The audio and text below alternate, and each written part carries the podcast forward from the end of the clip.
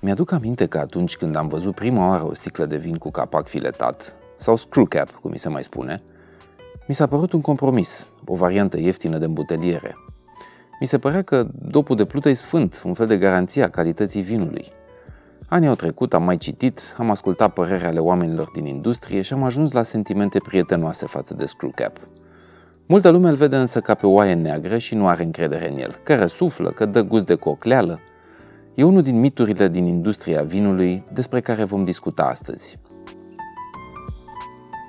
Vinurile cu sulfiți dau dureri de cap, dar vinul de la țară, curat, făcut de bunicul, vinurile devin mai bune pe măsură ce se învechesc? Câtă încredere să avem în punctajele de pe aplicația Vivino? Acestea sunt alte câteva mituri despre vin pe care le vom aborda astăzi alături de Mihai Nicolici, proprietarul magazinului Private Wine de pe calea Șerban Vodă din București. Eu sunt Geo Iordache, iar acesta este episodul 6 al podcastului Intervin. Acum 3000 de ani, vinificatorii din Grecia antică au făcut o descoperire ciudată. Dacă înaintea fermentației vinului adăuga o cantitate mică de gips, un mineral bogat în sulf, vinul putea fi păstrat ani de zile fără să se strice. Fără să știe, acei cultivatori au început una din cele mai lungi practici din cultura vinului, păstrarea sa cu ajutorul sulfiților. Astăzi, sulfiții sunt universali în industria vinului. Oriunde în lume, dacă te uiți pe contraeticheta unei sticle de vin, vei vedea aceleași două cuvinte. Conține sulfiți. Aceste cuvinte le creează panică unora. Am discutat cu Mihai Nicolici acest mit al durerii de cap datorate sulfiților. Uh, Mihai, unii băuturi de vin dau vina pe sulfiți atunci când, uh, nu știu, după o noapte de șpriț, a doua zi le bubuie capul. Însă, au vreo legătură sulfiții din vin cu durerea de cap? Nu, în niciun caz dureri de cap. Sau, în fine, poate că vor fi asociate și cu dureri de cap, dar nu asta e principal. Adică o reacție alergică la sulf nu este dominată de durerea de cap, ci de apariția pe piele și, în fine, vărsături și așa mai departe. Aș vrea puțin să spun că sulfiții ăștia se, se adaugă uh, în vin pentru, um, a, pentru a conserva vinul, pentru a întârzia uh, acțiunea uh, bacteriilor asupra acestui produs, care până la urmă este un produs viu și bacteriile de-a lungul timpului acționează asupra lui și pentru a reduce această acțiune a bacteriilor se folosesc sulfiții. Asta așa ca să stabilim de la bun început de ce se adaugă, că nu e o chestie așa ascunsă. Bun. Legat de uh, cantitatea de sulfiți, în orice țară pe lumea asta, sigur nu, nu știu foarte exact în uh, America de Sud, dar parcă și acolo, este obligatoriu de menționat pe etichetă, conține sulfiți. Asta apare pe etichete nu ca să sperie lumea să nu mai bea vin, ci pentru a-i avertiza pe cei care au alergie la sulf uh, să nu consume băutura pentru că pot avea o reacție alergică pe care nu și-o doresc cu siguranță. Această specificare de uh, conține sulfiți adăugați este obligatorie pentru orice vin la care se adaugă sulfiți mai mult de 10 mg pe litru. Asta înseamnă o cantitate foarte mică. La 10 mg pe litru, sulfiții nu dau dureri de cap. Cel puțin în vinificația modernă, asta uh, făcută uh, de crame specializate și nu acasă de oameni prin curți, um, dozarea asta de sulfiți se face numeric, așadar este foarte greu de crezut că poate să apară o cantitate mai mare de sulf decât 10 uh, mg. Din contră, vinurile făcute de bunici, uh, părinți pe la țară și așa mai departe, cele care firește că sunt făcute în butoaie, astea pot avea o cantitate mai mare de sulf uh, decât cele comerciale de pe, de pe rafturile magazinelor.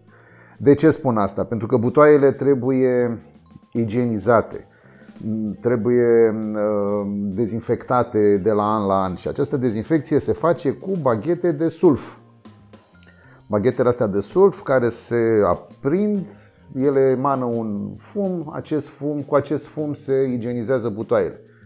Fumul rezultat intră în lemn, după care trece în vin, fără niciun control. Așadar, uh, cred că am anticipat o chestie legată de vinurile astea cu vinul bunicului și așa, dar uh, răspunsul la întrebare, ca să fiu și scurt, este că nu. Vinurile cu surfism nu dau dureri de cap decât dacă cantitatea este foarte mare, ceea ce e greu de crezut. Vinurile organice, care, în fine, se presupune că n-au nimic adăugat, cel puțin chimic, conțin sulfiți?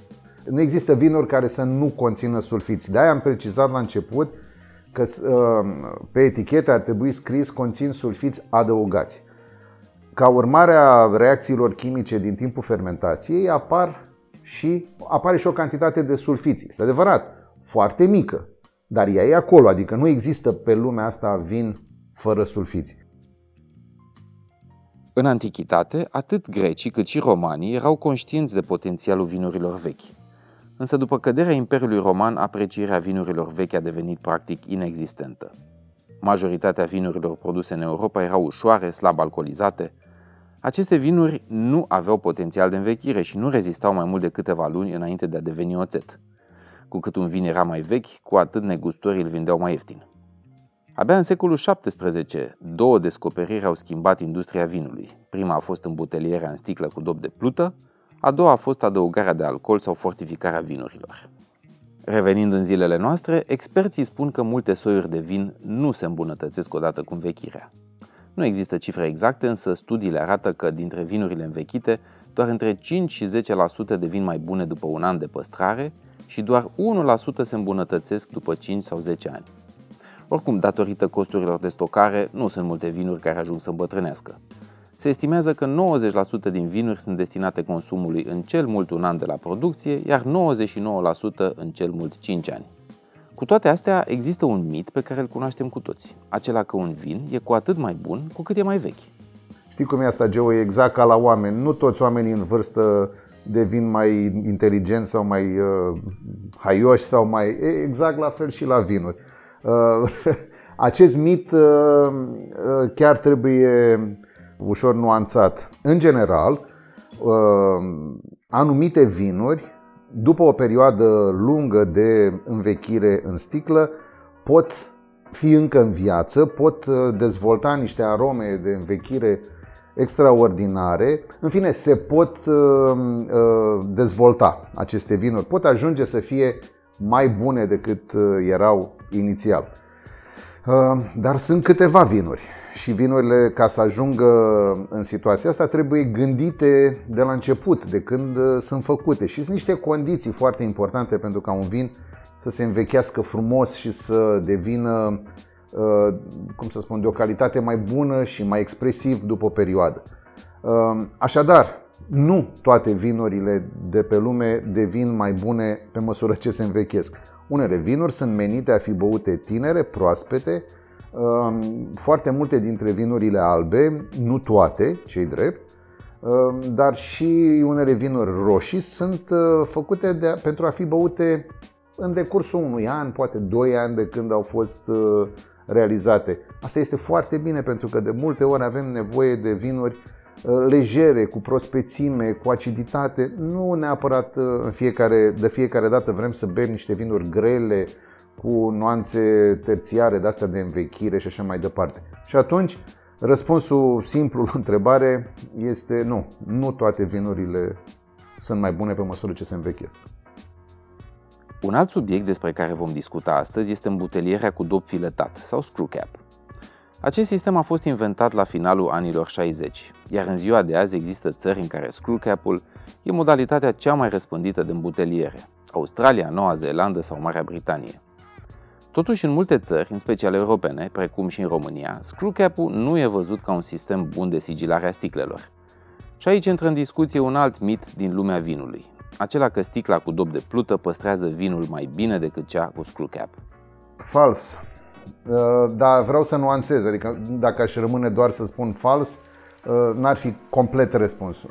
Treaba este în felul următor. Um, închiderea cu screw cap, care înseamnă dopola metalică, așa cum ai zis, cu filet, de, să discutăm de ăla, că după, în urma acestei chestii a mai apărut o treabă, se cheamă vinoloc, este închiderea cu dopuri de sticlă. Um, deci aceste două um, tipuri de închideri păstrează aciditatea și prospețimea vinului. Ele sunt folosite în Uite, spre exemplu, în Austria nu mai există vin care să fie închis cu altceva decât cu screw cap. În Noua Zeelandă sunt foarte multe vinuri care sunt uh, închise cu screw cap. Uh, Africa de Sud, în fine, în lumea nouă, am zis Austria și după aia m-am dus în lumea nouă, uh, închiderea asta cu screw cap este foarte des folosită. Ea este foarte, foarte bună. La noi există această percepție că vinul închis cu metal este oțet. Eu mă întâlnesc foarte des cu discuția asta la magazin și sunt unul dintre promotorii ideii de a folosi cât mai des acest uh, tip de închidere care se numește screw cap. De ce este mai bun, în opinia mea, pentru anumite vinuri? El este mai bun pentru că, în primul și în primul rând, niciodată nu vom descoperi la acest tip de închidere defectul de dop. Din simplu motiv că defectul ăsta de dop apare doar la plută și defectul de dop înseamnă mirosul acela de carton wood, de mucegai, în fine, un miros neplăcut, care face vinul de nebăut. Apoi, este această situație în care nu putem uh, bea o întreagă sticlă de vin, fie că nu avem chef, fie că suntem prea puțini și nu vrem să bem uh, atât de mult, atâtea multe pahare și atunci o închidere cu screw cap, screw cap este mai ușor de uh, pus în frigider. Acum, dacă propun să uh, fac un vin pe care vreau să-l învechesc niște ani mulți, sigur că acest proces de învechire presupune oxigenare, oxidare, adică amestecul cu oxigenul prin microporozitatea dopului de plută. Numai dopul de plută poate să facă această uh, oxidare. Screw cap-ul nu. Screw cap-ul are o închidere care este pe bază de silicon.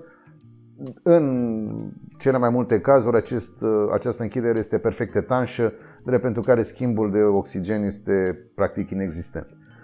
Ehm, dar ehm, eu m-am întâlnit, chiar la începutul magazinului, m-am întâlnit cu un vin australian care costa peste 150 de euro sticla. Ehm, un vin foarte greu, Wolf Blast, mi-aduc aminte ca și acum. Era 2004 și în magazin la mine era în 2014, așa, care era cu închidere screw cap. Și niciun fel de problemă. Vorbisem cu oameni, eu nu l-am băut, dar vorbisem cu unii care îl băuseră și au spus că este impecabil, are niște note de învechire fantastice. Cum s-or fi obținut alea? În fine, nu știu. Acum, pentru că în marea majoritate a situațiilor, mai ales în lumea veche, um, este un fel de respingere a acestei idei de închidere cu screw cap, a apărut închiderea cu dopul de sticlă ca să pară mai puțin, ne, da, să pară mai elegant, să pară mai puțin neplăcut pentru cei care nu vor să... Până la urmă face același lucru pentru că și închiderea cu dop de sticlă are o garnitură de silicon care etanșează uh, perfect. Singurul, singura mare diferență între screw cap și acest dop de sticlă este costul, pentru că totuși dopul ăla de sticlă nu poate să aibă același cost ca dopul metalic uh, de la screw cap. Un alt mit care poate că e mai mult așa, un moft. E acela conform căreia vinul scump e mai bun. Da, uh, bine, aici trebuie să spun că și eu am la magazin, domne, vreau și eu uh, un vin, uh, vreau să fie de calitate, să fie peste 150 de lei. Domne, dar nu vrei un vin de 60 de lei de super calitate. Nu, nu, nu, nu, nu, vreau să fie vreau să fie special, vreau să fie de super calitate. Și atunci trebuie să, în mintea oamenilor trebuie să fie neapărat 100-150 de lei. Nu e așa. Dacă cumperi un vin de 1000 de euro versus un vin de 15 lei, uh, vei simți diferența uh, de complexitate, hai să spunem, da?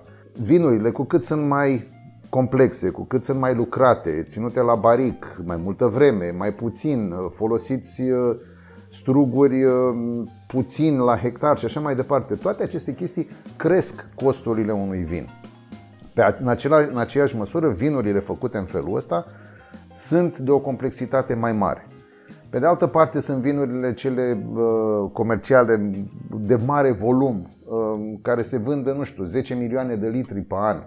Acolo este foarte de înțeles că nu poți să ai grijă de fiecare boabă de strugure, să o uh, bibilești ca să iasă un vin uh, nemaipomenit de complex. Acolo iese un vin de volum. Firește că, fiind volumul foarte mare, vinul va fi mai ieftin.